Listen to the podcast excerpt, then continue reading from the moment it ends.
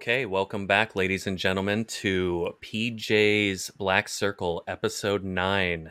Can't believe it's our ninth podcast already. Uh, we are going to be doing a two parter this week and expounding a little bit of what we did last week, which was talking about the grunge scene in its entirety.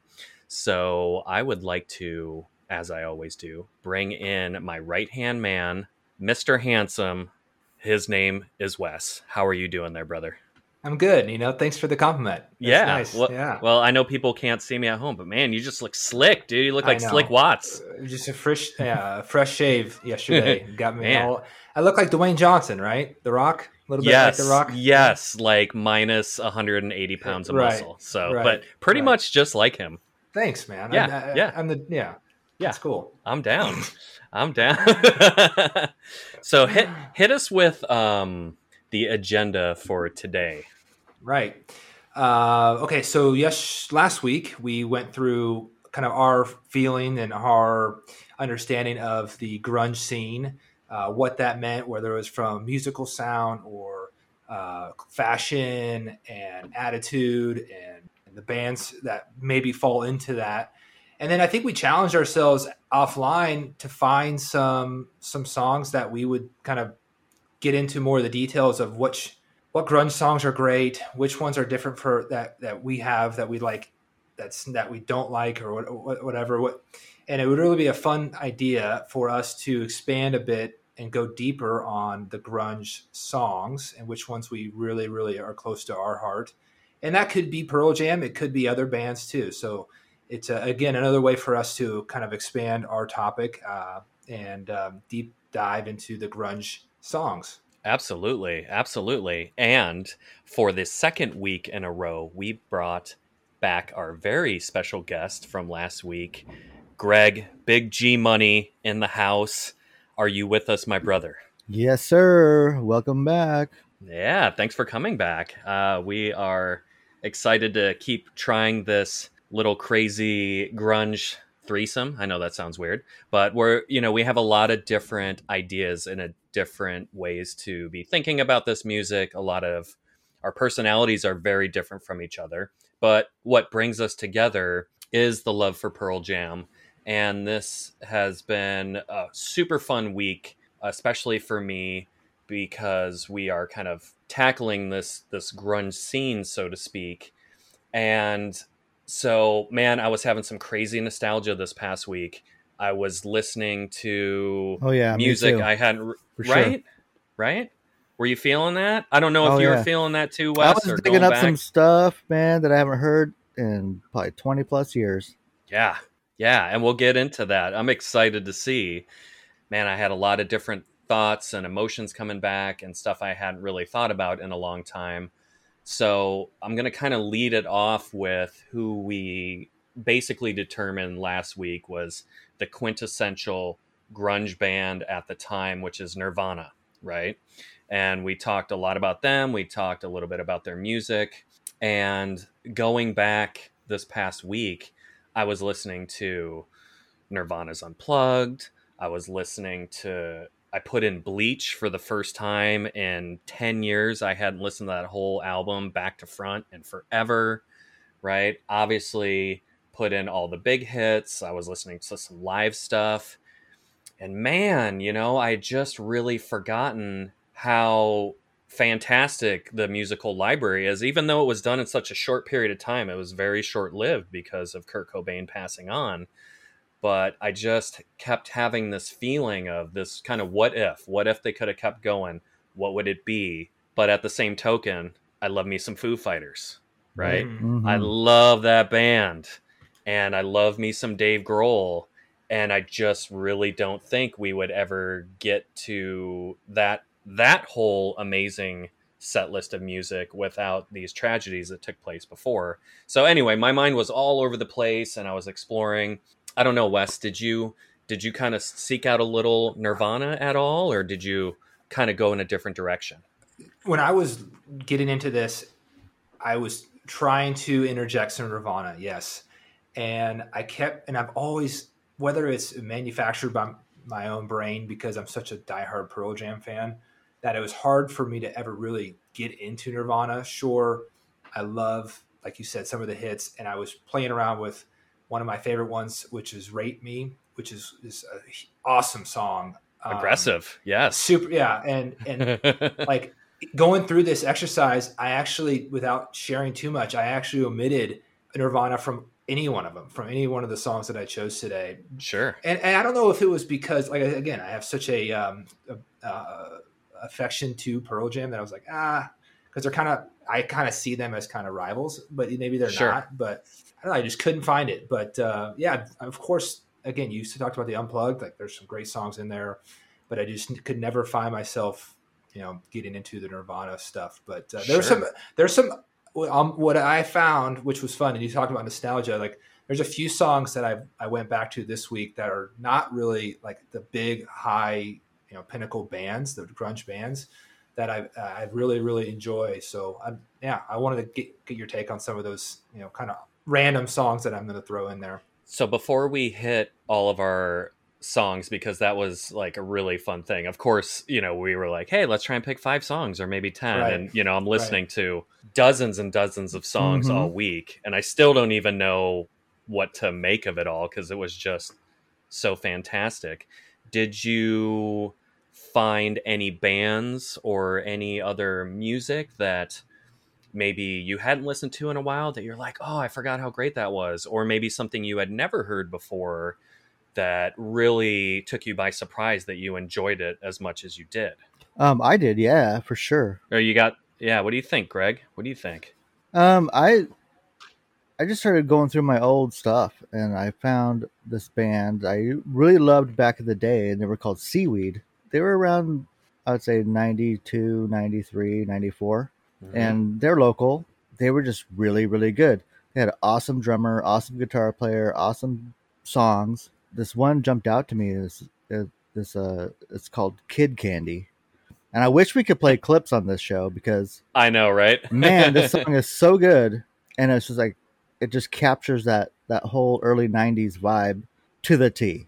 You know, it was so good. Damn, I wish we could play it. Um, I know. Yeah, seaweed. Who, seaweed. Who do they? Who do? Who do they sound like? What do you think? Do they sound like anybody that's kind of of the big four that I'm sure we'll talk about. You know, Alice in Chains, Soundgarden. Oh yeah, for sure. They have you know kind of like a cross between Nirvana and Alice in Chains, kind of you know. Right. Um, right. Gruntruck, you know, they kind of sound like that. Um, I always love the name of that band. I've never listened to a lot of Gruntruck, but I just mm-hmm. every time I think it, it just sounds dirty and it sounds rough and it sounds like if I went to a Gruntruck show, maybe GWAR would open up for him or some crazy thing would have. You know what I'm saying? So it's like these crazy names. I, I just I just love that. I love that feel.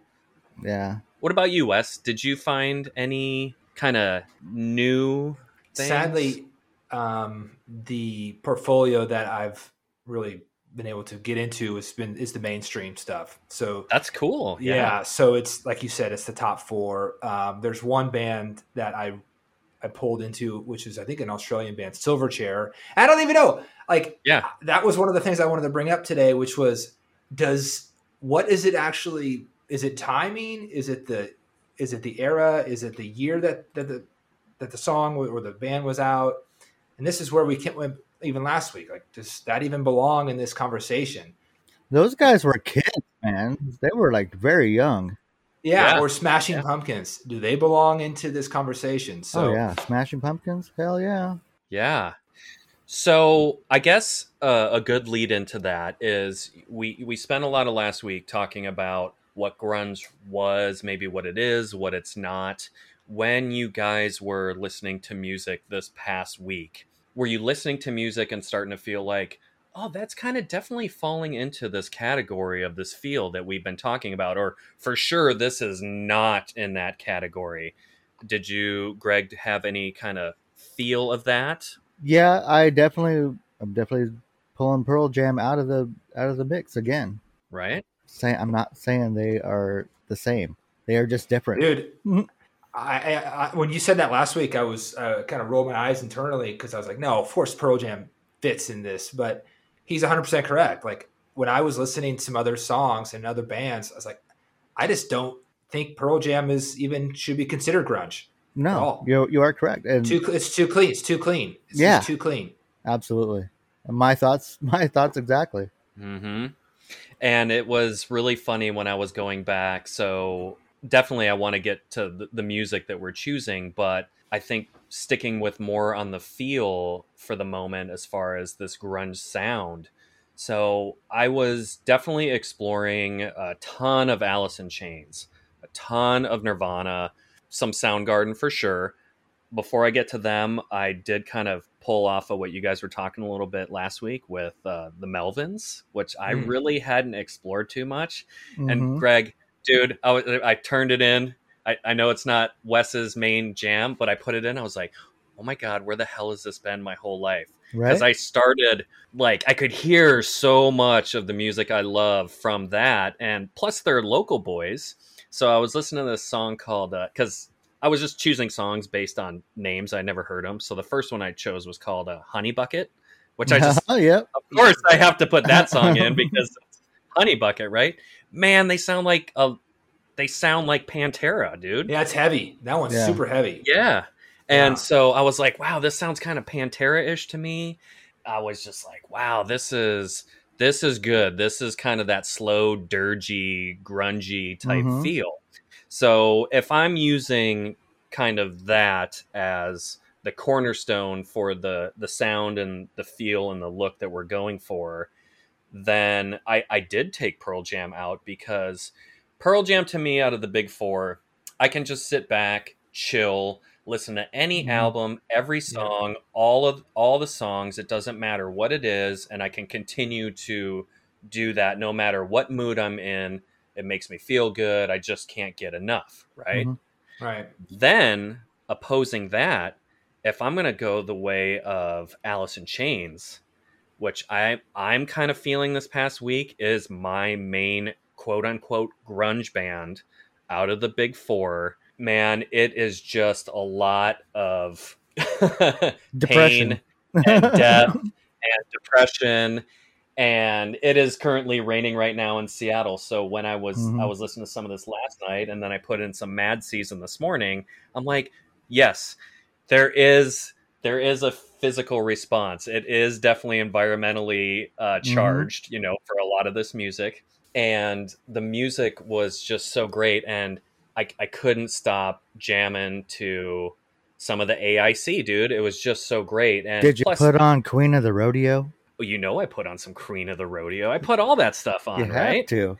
You know, and so when I went back to some some of the songs that are not what I kind of chose to to be my top 5 or whatever, all of them kind of have this word like die or hate in it. So I've got yeah, I got Rain, Rain When I Die, which is just an amazing song. And Layne is so great uh, in every song he does. And then you have We Die Young, right?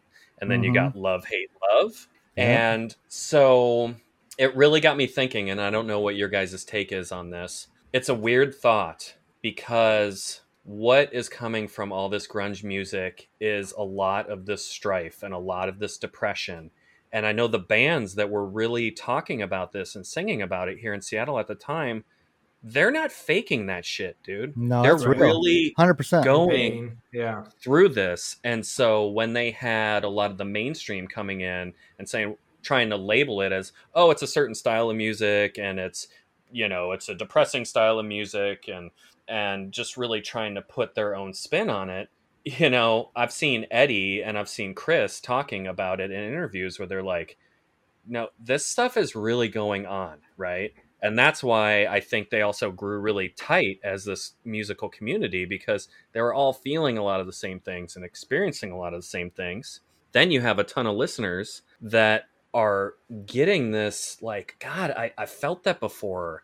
I know what this Mhm. guy's talking about. And it's nothing that they've ever, at the time, was really pushed out there musically to the extent it was. So the weird thought is it's crazy because the music that especially Alice in Chains is doing in a Mad Season and that style, how impressive it is that they can make take this topic of something that's so dire and make the song so beautiful and pretty Mm-hmm. and touching. right? Yeah. Especially when you combine it with some of Mike Hits you right in your Right. in your feels. Yeah.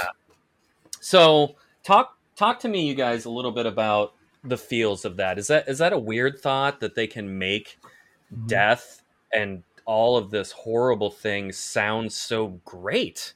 Yeah, no, I actually pulled two from Mad Season that that really hit on that. So it's River of Deceit, of course, is a huge uh, mainstream song, super beautiful uh, guitar riffs, and Mike is awesome in it. But Layne's, you know, Layne's voice is just it's you know depressing. It's sorrow. It's sad. It's, but it's powerful. But you you have a like you said, you lean back and you listen to a Pearl Jam album, and you you could it sounds maybe 20 years ago wouldn't be an easy listen, but now it's like it's an easy listen. Like that's not going to get me too high or too low anymore. But if I put on "Wake Up" by Mad Season or "River of Deceit," like it's going to put me in a kind of a more somber mood, man. And maybe it's just like you said, it's the voice or it's the the, the words that are coming out of Layne or you the passion that's in his voice. Uh, but yeah, I had him. He was. I think he's a big part of it. To be honest, he's a big part of the reason why what you just talked about is kind of that grunge, kind of dirty feeling. Absolutely. What do you think, G Money? You know, I when I was li- listening to tunes this week, um, I pulled actually I pulled one Pearl Jam song and I could put it into the grunge category. Oh, what did you pick? I'm I'm Okay, pumped. I'm I'm excited for this too. Animal. Yes. Yes. You know, that's that's probably the closest you could come to putting them in that category. Okay, I had two that I wanted to put in there, Greg. So Mhm. do me, give me a sanity check on this. So I I put Porch okay, and State of Love and Trust. those are both on my list. Of and I, put- Okay. I have I have my Pearl Jam list and I have my my grunge list, and both of those are on Mhm. my uh, my. Okay, so we're not too far off there. Yeah, right, right. But Animal for sure. Yeah. I would say I am 100% on board with Animal, and I was thinking about the song Blood. So when Yeah. Eddie is just mm-hmm. screaming and just really Yep. tearing through that, those would be my kind of top two ideas. If I had to pull something from 10, it, it's very difficult because I don't get any Alice in Chains, old school Soundgarden, Nirvana type feel from anything on that mm-hmm. album, right? I think Deep is a really hardcore song, and I think Mike just shreds and tears apart the guitar on that. So, Mhm. but again, it's like you say, Wes, it's it's so clean, it's so precise. I, I, I, have been thinking of that quote you said all week about how Kurt Cobain was saying that Pearl Jam's just too good at playing their instruments and Right. therefore would not fall into this category. And Mhm. damn, dude, you hit the nail right on the head because Not my words; they were Kurt's. I know, but you, right, Mhm. right. yeah, yeah, but you know, the sample that we're talking about, it was, it was, uh, you know, that was always kind of at the forefront. So then, with that, you would almost have to take out any Temple of the Dog or any Mad Season because you're getting Mike. Well, Right. that's Right. that's kind of what I wanted to talk about a little bit is because when I put in Mad Season and I was listening to a bit of that, it definitely checks a lot of boxes for this grunge atmosphere that we're talking about, whether it's lyrically, musically, the emotional response that you get when you're But listening it, to but it's too pretty music. though, really. That's what I'm saying, Yeah. right? Lo- So that's long also, gone day.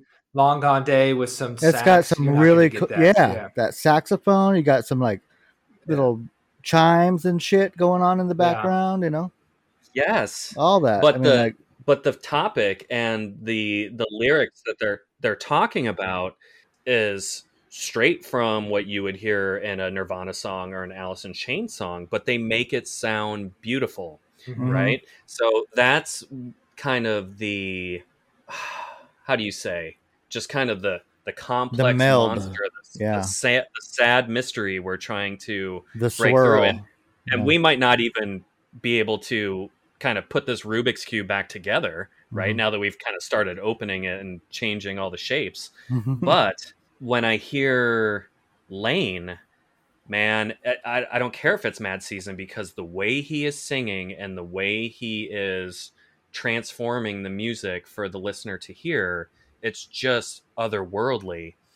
And then if you want to add another layer on top of that, when Mike McCready put on that show at the Paramount, what, six years ago now, and did that Sonic Evolution concert Oh yeah, where they doing Mad Season, but it was Chris Cornell yeah. fronting, That's right. That's fronting right. that. That's another part Wow, of the dude. Oh my god! I mean, it's just to hear him sing Layne Staley music. It is just eerie, and it's just it Mhm. makes the hair stand up on my arm, and it's a whole like I get the same feelings that I would hear when I would listen to Layne, but then you have a different. Then you got the Chris Cornell spin on it, and then I start going down the Chris Cornell rabbit hole, and then I start going into Soundgarden. So Yeah. yeah, those So- those aren't happy songs either. they're Eh, totally not no. happy songs. Okay, okay. So what about this one, Greg? Yeah. So I think we all agree that Layne's voice provides that grungy kind of sorrow kind of Right. atmosphere, right? That hmm fits in that space. But Alice in Chains has a lot of songs where Jerry's singing, Yeah. Jerry Cantrell. So does that Mhm. change your?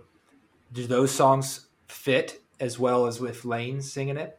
Or does it matter? I think so. I think because it's uh it's that unit that Alice in Chains unit is it's a it's it's all part of that swirl thing. Right, and because I even you know I even had on my list. Of course, I put "Man in the Box," which is uh, probably again probably more heavy metal, but um, to this exercise, maybe it's the most appropriate grunge song that they have. I don't know. Angry Um, Chair is pretty good. Angry Chair is Yeah. really good, uh, but I wanted I was tempted to put on "I Stay Away," uh, Mm. but that's Mhm. such a beautiful guitar that I was like, ah, this can't fit. It's such a beautiful Mhm. guitar riff. It's beautiful. Can grunge be beautiful? That's the question. I guess that's kind of what we're getting to. And I think that there are definitely a ton of songs that give me that feeling where you almost get a little choked up or you, you Mhm. know, you start to have this kind of, you know, crazy emotional feeling. And that is the beauty about not only the podcast that we're doing, but the three of us kind of coming together and talking about this because I know growing up, a lot of times as a adolescent, young teenager, if things just aren't making sense. Yeah, I was super lucky to have family to to lean on and things like that, but I also had my music family that would take care of me through my headphones, right? Right. Mhm. Like Yep. Eddie was helping me Yeah, out, right? Mhm. and you Yeah, know total music therapy. so many so many so many other bands were were helping me out right Mhm. and so when i know we're all we're all over the place but when we have this kind of musical this super group you know this kind of mad season and temple of the dog and you have that rhythm section sound of a pearl jam but then you mix it with completely different frontmen that are able to do so many crazy things with their voice it still is grungy to me. You have to pick some of the like dirgiest songs out of there like the dirty ones like they're Mhm. in there. Mhm. but i think once they started exploring and doing a lot of these kind of side projects you know they had the freedom to pretty much do whatever they want. And as an artist you know they don't want to keep replicating the same things all the time. They want to keep it fresh you know chris Mhm. cornell would always say trying to keep it fresh. And the hardest part about soundgarden is you've got four guys with very very different ideas on how they hear music and their influences on what drives them to be musicians. And that was the hardest part about their band was forming that and putting that all together. So you can just see how difficult of a time we're having just trying to figure out what is and what is not in that category. But it's all feel right Yeah. it's all going with your gut and what makes you kind of have that feeling deep down in the pit of your stomach like oh this is a happy song or this is a really depressing song and you know at least we can Yeah. figure out the difference which is pretty good what what else you got wes because i'm interested to hear hit me with some of your Okay. songs Okay, so that you were kind of choosing for Right. top grunge songs and again for me this was difficult because i was trying to put it in the right box but now that we talk about it i'm giving myself a pass on all of these because i think at the end of this i can come out of this conversation and say grunge to wes is not dirty or not grungy it's does it have a powerful lyric does it have a powerful kind of vocal? Does it have a, a, a beautiful guitar? So, for instance, I chose "Disarm" from Smashing Pumpkins, which is super, Mm. like super beautiful. Yeah. And I'm not a huge Billy Corgan fan, but uh, that song gives me the chills. It what does it do for me emotionally? Like that's really where I found myself. Like that song gives me the chills every time I hear it. It's got a beautiful Mhm. um, the bells in the in. background. Oh yeah. So that was one that I, I, I kind of pulled from my past, and then I mentioned Silverchair, uh, the song Tomorrow, uh, which I don't know if it has a lot of play anymore, but just another really really great song that I like to listen to. That again maybe doesn't fit in this conversation, but to me it does. And then um, of course I, I had I had, couldn't help myself to put some Pearl Jam songs in there but uh, for me like again it's what does it do for me emotionally and those songs are in my opinion Yeah. awesome It's cool you picked some Smashing Pumpkins because I am a big Smashing Pumpkins fan, especially throughout the 90s, right? I've kind of lost track of them a little bit over the past decade. I know they're trying to, they've been putting a lot of their original band members together, and they're actually are talking about doing another double album that's going to come off of Mellon Collie and Infinite Sadness. So they're they're they're putting a ton of material together, but they're also extraordinarily good at their instruments. And when I Mhm. hear James Iha playing, and when I hear Chamberlain on the drums, I know Darcy doesn't play the bass anymore, but when you hear James and Billy doing that double guitar back and forth, man, they're making some crazy melodies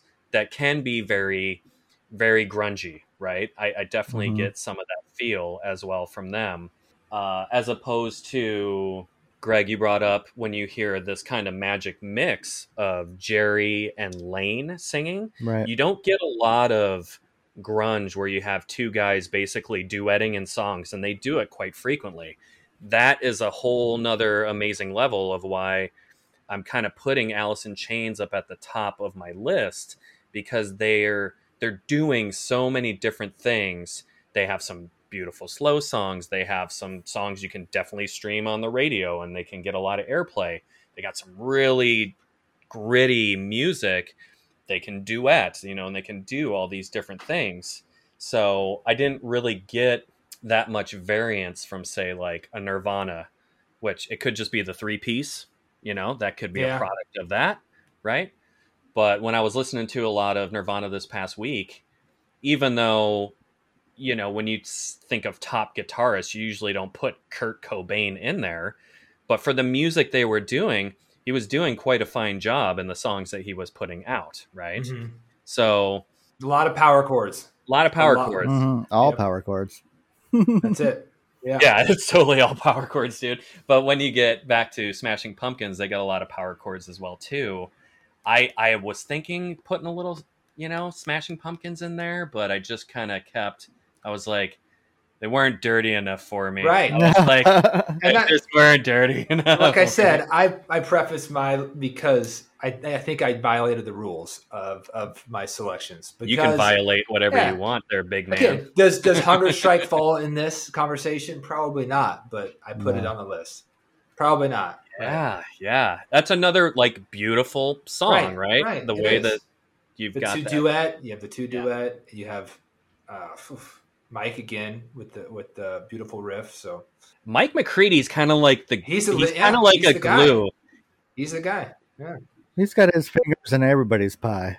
Yeah, and that is so amazing. Like if you think of the, especially in the time frame he was doing it, you've got Mad Season, you've got Temple of the Dog, you've got Ten, you've got Vs., and you've got Vitology, kind of all around the same time. Like, holy crap, dude! How much music was built up in this guy that he just had to get it out Mhm. and to still be able to create if i was going to go top grunge guitarist that's that's tough it's like is mike a grunge guitarist or do i put him above jerry cantrell and kim Thayil? like what do you think greg uh, I don't know, man. That's t- that's a tough one. do i put Um, mike above jerry and kim right Well, as far as skill, yes. As far as like the sound that he makes, um, I think uh, Kim is probably the uh, I would say the best grunge guitar player there is. Yeah, he's amazing. He's dude. got it.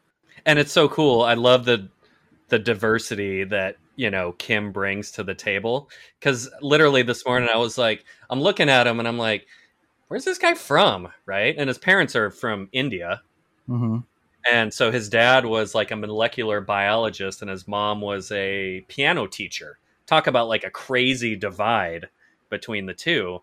But sprang from that is this very intelligent, musically gifted guitarist that was able to bring everything from, you know, the crazy shrieking sound and Jesus Christ pose, Mhm. right?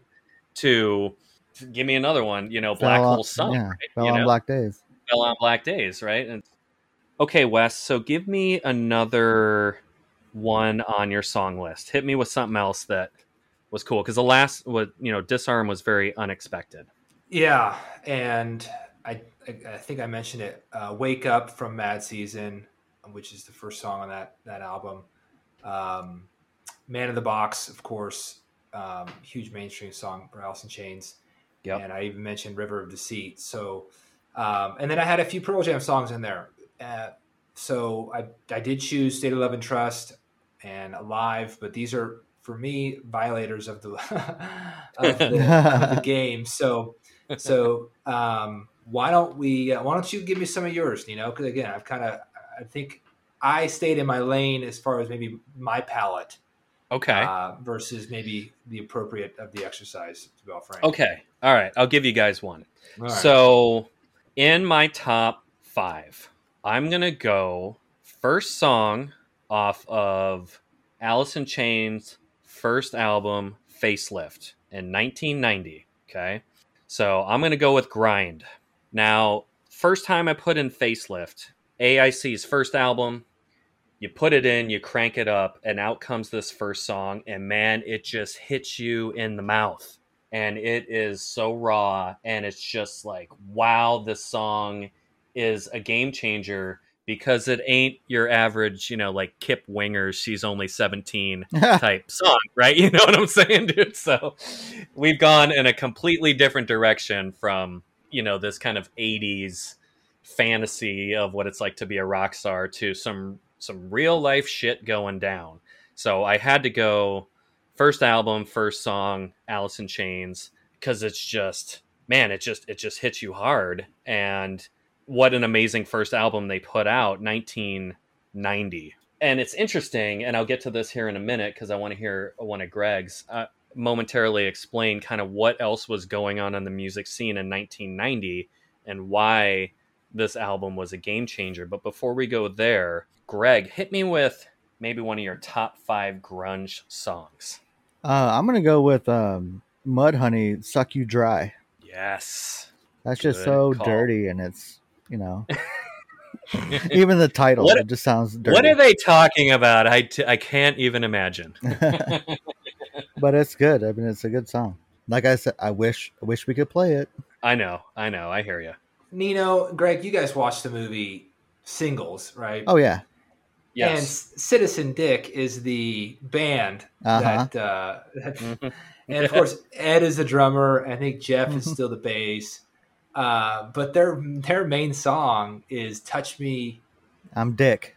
Touch Me, I'm Dick," Mhm. yes and I didn't realize, but like that movie was put out in like the like 1992 or 91, 93. right But then Mudhoney, I think, had a song called "Touch Me, I'm Sick," Yeah, that was their. Uh, which was big in like 95, like 95. So I Mhm. wonder if they stole that from the movie Singles. Uh, that song is actually was pre. Uh, Was that pre-singles? Okay, all right, all right. My bad. Yeah. it was. So maybe yeah, Cr- Cameron Crowe stole it from Mark Arm then. Well, you know what? Cameron Crowe, Crowe was living up here and hanging out with all those guys. He was. He was. Uh, actually, he's married to Nancy Wilson from i Heart. know and uh, he's been up here. If you, yeah, you saw Pearl Jam twenty, right? And he's Right. he he's been up here for years, and he saw all that scene. I don't think I, I don't think they're married anymore, but yeah, for you know Oh, when, yeah. I, when I watch the old Heart videos, I'm like, yeah, I um, get me on some some Nancy, dude. She is awesome. She just she's super hot. She slays the guitar. She Mhm. kicks like David Lee Roth. She plays like Jimmy Page. I mean, that is just yes. All right, just put put that on my list right there for sure. Uh, another one, another song I had was uh, Nirvana's "Love Buzz."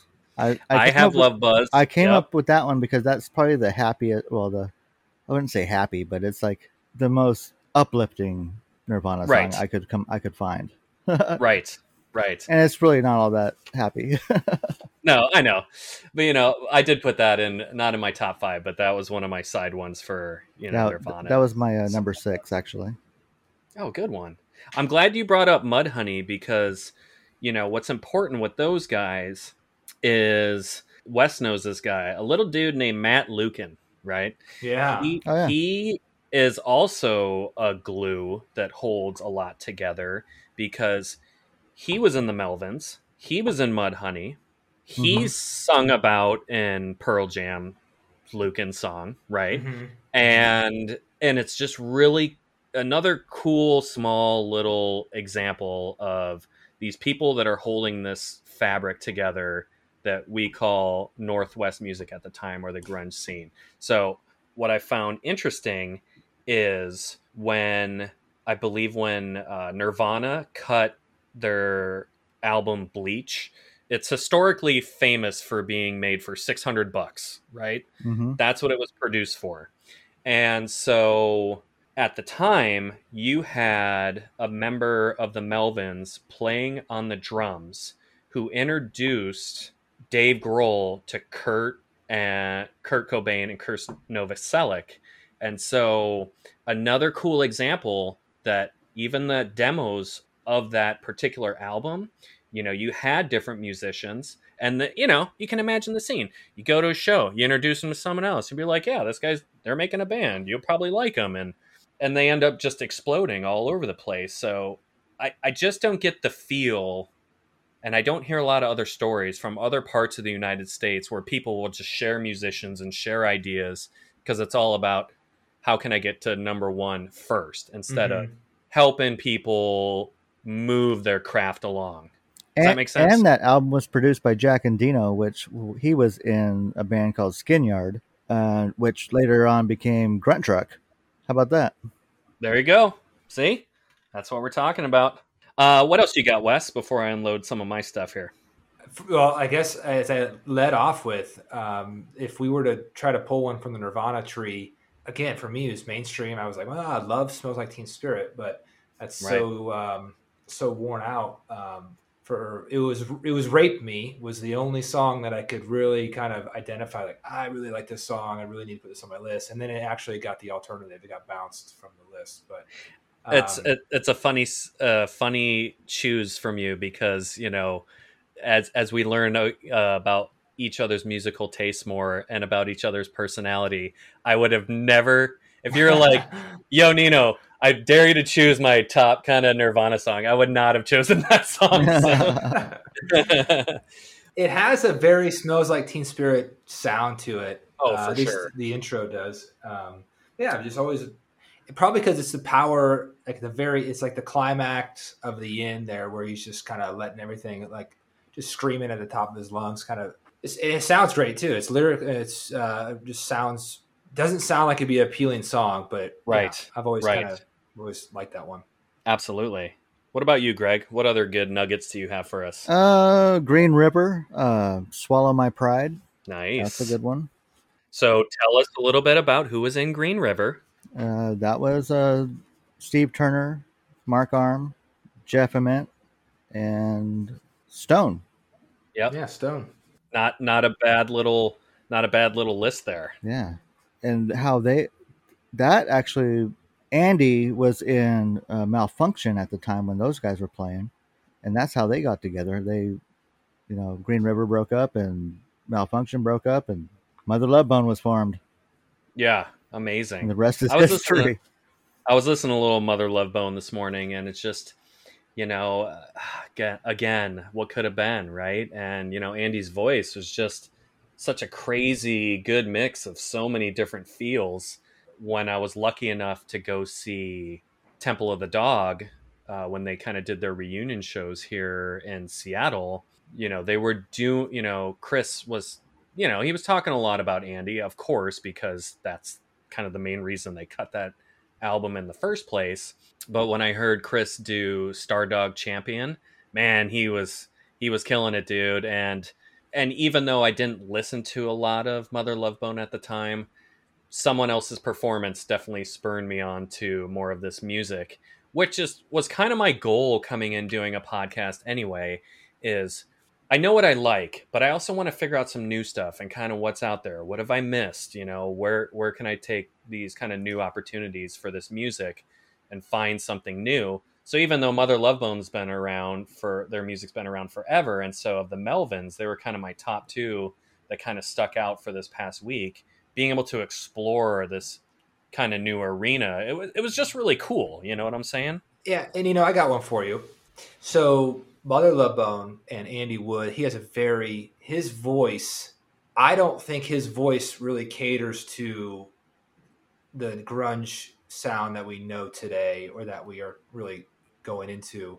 Oh, It's it- it sounds more love like rock, 80s baby. rock. Yeah, sounds more like 80s rock. yeah, for sure. And it's and he, so he wanted to be David Lee Roth for sure. right. So I wanted I would challenge you to say, you know, does does that does Mother Love Bone even is it is that more like Guns and Roses? Right. Mm, well, I get, I get, I get where you're going with that, and I understand it. But I don't think, I don't think it was quite Guns and Roses. I, no, no, no. it was. I guess mean- I guess I'm only thinking of um, the the the, vo- the vocals of Andy Wood mhm. and, Yes. and Yes. my guy uh, Axl Rose. Yeah. I don't have Mother Love Bone as being grungy to me at all. So when I was going over some of their top seven, eight hits this morning, you know, I was like, no, this definitely isn't grunge at all. It was, a, it is, it's the love rock, baby, and it Mhm. sounds, and it sounds great, and it's, uh, it's a little more uplifting, a little more catchy, even though some of the lyrics are not uplifting. But Appetite for Destruction is is its own animal. Like that album Mhm. was so huge. So what is so much- that then? That's that's not love rock. That's not I'm love go- rock, I- it? no, I'm No. going hard rock for sure. Okay. You know, Okay. because it's not quite heavy metal. Well, this is kind of a good segue because when grunge really started to pop off, 1990, 91, 92. I'm just going to give you guys a little bit of feel for the landscape. Okay, so I was doing a little research and I was doing some top albums for say like 89 and 90. So there's top rock albums and then there's like the Billboard albums. So some of the top rock albums at the time, or what they would call rock, would be Aerosmith's Pump, Mhm. Beastie Boys' Paul Boutique, right? The Cults, Sonic Temple, Faith No More, The Real Thing, Lenny Kravitz, Let Love Rule, uh, Let Love Rule, Motley Crue's Doctor Feelgood, Chili Peppers' Mother's Milk, and Skid Row, Skid Row. So when you kind of put a lot of that music together, nothing in there has the sound that Alice in Chains had when they came out or when Nirvana came out, right? Mhm. right. So they that's what's cool is they made it their own thing, and they certainly weren't the Billboard top charts. So some of your guys' favorites I know would be in here would be uh, Janet Jackson, um, Milli Vanilli, New Kids on the Block, Bobby Brown, Tone Loc, Madonna, and Bon Jovi's New Jersey. So just gives you guys a little taste of what's going on in 89 in the mainstream and in the rock scene. And then you have this Northwest sound, which is emanating from this corner of the universe that is driving this huge divide right in the middle of the two, right? Then when you guys get into 1990, you got a whole different subset of hard rock going on that I do enjoy. Greg will get down on some of it. It might not be Wes's jam, but you've got some huge face melting albums coming out. Uh, the least of which is Jane's Addiction, Ritual de lo Habitual. But then you've got Judas Priest, Painkiller, Mhm. Megadeth's Rust in Peace. Yes. You've got Pantera's Cowboy from Hell. oh yes. You've got Suicidal Tendencies, uh, Hell, Lights, Camera, Revolution, and you got Slayer's Season of the Abyss. Dude, holy crap in 1990, right? Right. I mean, that's a whole different Lollapalooza, Yeah. it- right? you know, the, the right? it was demanding change from all that other stuff. The scene, For I- I sure. think, you know, the whole rock scene was ready for a change, and we could see it evolve right then and there in one year. Yeah all right, so so the love rock, or the, I would call it the butt rock era, uh, at its height, wasn't like Metallica. Even I mean, they were around during that time too. Mhm. They were kind of walking parallel. Yeah, the Black So Album you came out in '90, I think. 90, Yep. 91. Even, but you had Ride the Lightning. Was it Ride the Lightning even before the Black Album? No. oh, Oh, for sure. that was like Yeah. 81, Right, so- 82. Right. So you Yeah. had you had a, a wide range of rock even in, in the '80s hmm that would cater to, like you said, Pantera or Queensryche or these guys, and then you have the love rock scene. So, but you're right, Right. Greg. Like in 1990, something needed to change, and Yeah, it was like everybody was everybody was sick of the uh, the the hair, but yeah, the hair bands were they were out of control, and they needed someone needed to slap them in the face, and it was Yeah. and it was fucking Nirvana that did it, and they they they didn't know what to do. They were like, oh, now what? We can't do that. We can't. That doesn't go with our image and our thing. You know, they couldn't change on a on a dime. So they were just out. Record companies were like, "You're done. Next Nirvana, Yeah. let's go. Let's find them." Reminds me of that scene in the movie Detroit Rock City where they're like, these assholes got to be stopped, right? You know, and they're just uh-huh. like, you know, it's like, you got to stop this music. And boy, did Nirvana stop it because They did. when They- never when Nevermind blew up, and and I I think the three of us don't really fall into you know kind of what Billboard's top charts is popping off, and you Mhm. know it's not kind of really the style of music that we're discussing on this particular podcast. But as far as getting into the mainstream, Nevermind was the game changer. yeah. So it. at year end in Mhm. 92, that was number three. Okay. And the only people, do you guys know? You want to take some guesses? The Uh, only Michael people- Jackson would have to be in there somewhere. It is. One is Michael Jackson. And the other one, I, I wouldn't have guessed, but I was like, oh, yeah, that makes sense. Prince. Anyone? No. Garth A Brooks. little more. co- Garth Brooks. Are you cheating? No, no, no, no. I just I was just thinking, Garth Brooks was on the number one chart for I don't want to say like months, Yeah, he was. and then Michael Jackson was right there bobbing right with him. Yep. Uh, So, hey, man, you know we did pretty good up here in the Northwest to to get really close to to number one. But you know what, Garthy Brooks and MJ, those those are those are some strong contenders. You know, you want to take down the champs. I mean, they had a good run at it, but it's like it was close. Yeah, and then, well, then you know, you think what's going on into '93. Then you'll actually start to see a little bit more of the grunge scene breaking more into the top 20. You've got uh, Pearl Jam's 10 finish number eight. You've got STP's Core finish number 10. And then you've also got PJ's Versus finish number 15. So, you know, a huge, even though it's just three bands, but it is a huge shift putting that style of music into this kind of mainstream radio airplay. But as we all know, most of the music that we're talking about today is never going to hit the radio. It's not going to be unless you're just on a rock station, but it's it's not top 40. you know, no, it just never will be for sure. Um, I have some cool songs. So some of my, you know, this will be kind of a good thing to kind of finish on. Is if I'm gonna pick, which was hard, some of my top five, maybe six grunge songs that really got me into grunge or just kind of like i said hit me in the mouth a, a feel i wasn't expecting I, I do have actually three from Alice in Chains. So I do have Man in the Box up there. yeah. buddy. Now, that song, when it came out, the just the intro power chord, man, it gets me moving. It gets me driving fast on the highway. Uh, it's just, I, I, I crank it. And Layne, when he's singing, what what's crazy to me about Layne, he doesn't almost seem like he's singing from his gut. It's all like his throat and up very right? throaty. Like, yes. it's like all here, but it's so effortless. Like in the videos I watch him singing, where he's just unloading, it seems very effortless to me the way he's getting the sound to come out as opposed to when I see Eddie singing, he's got veins popping out of his neck, Oh, his yeah. face is turning red, right? He's he's pushing from all over his body. Chris, on the other hand, is just like a natural Effortless. It's it's crazy that guy's range is all over.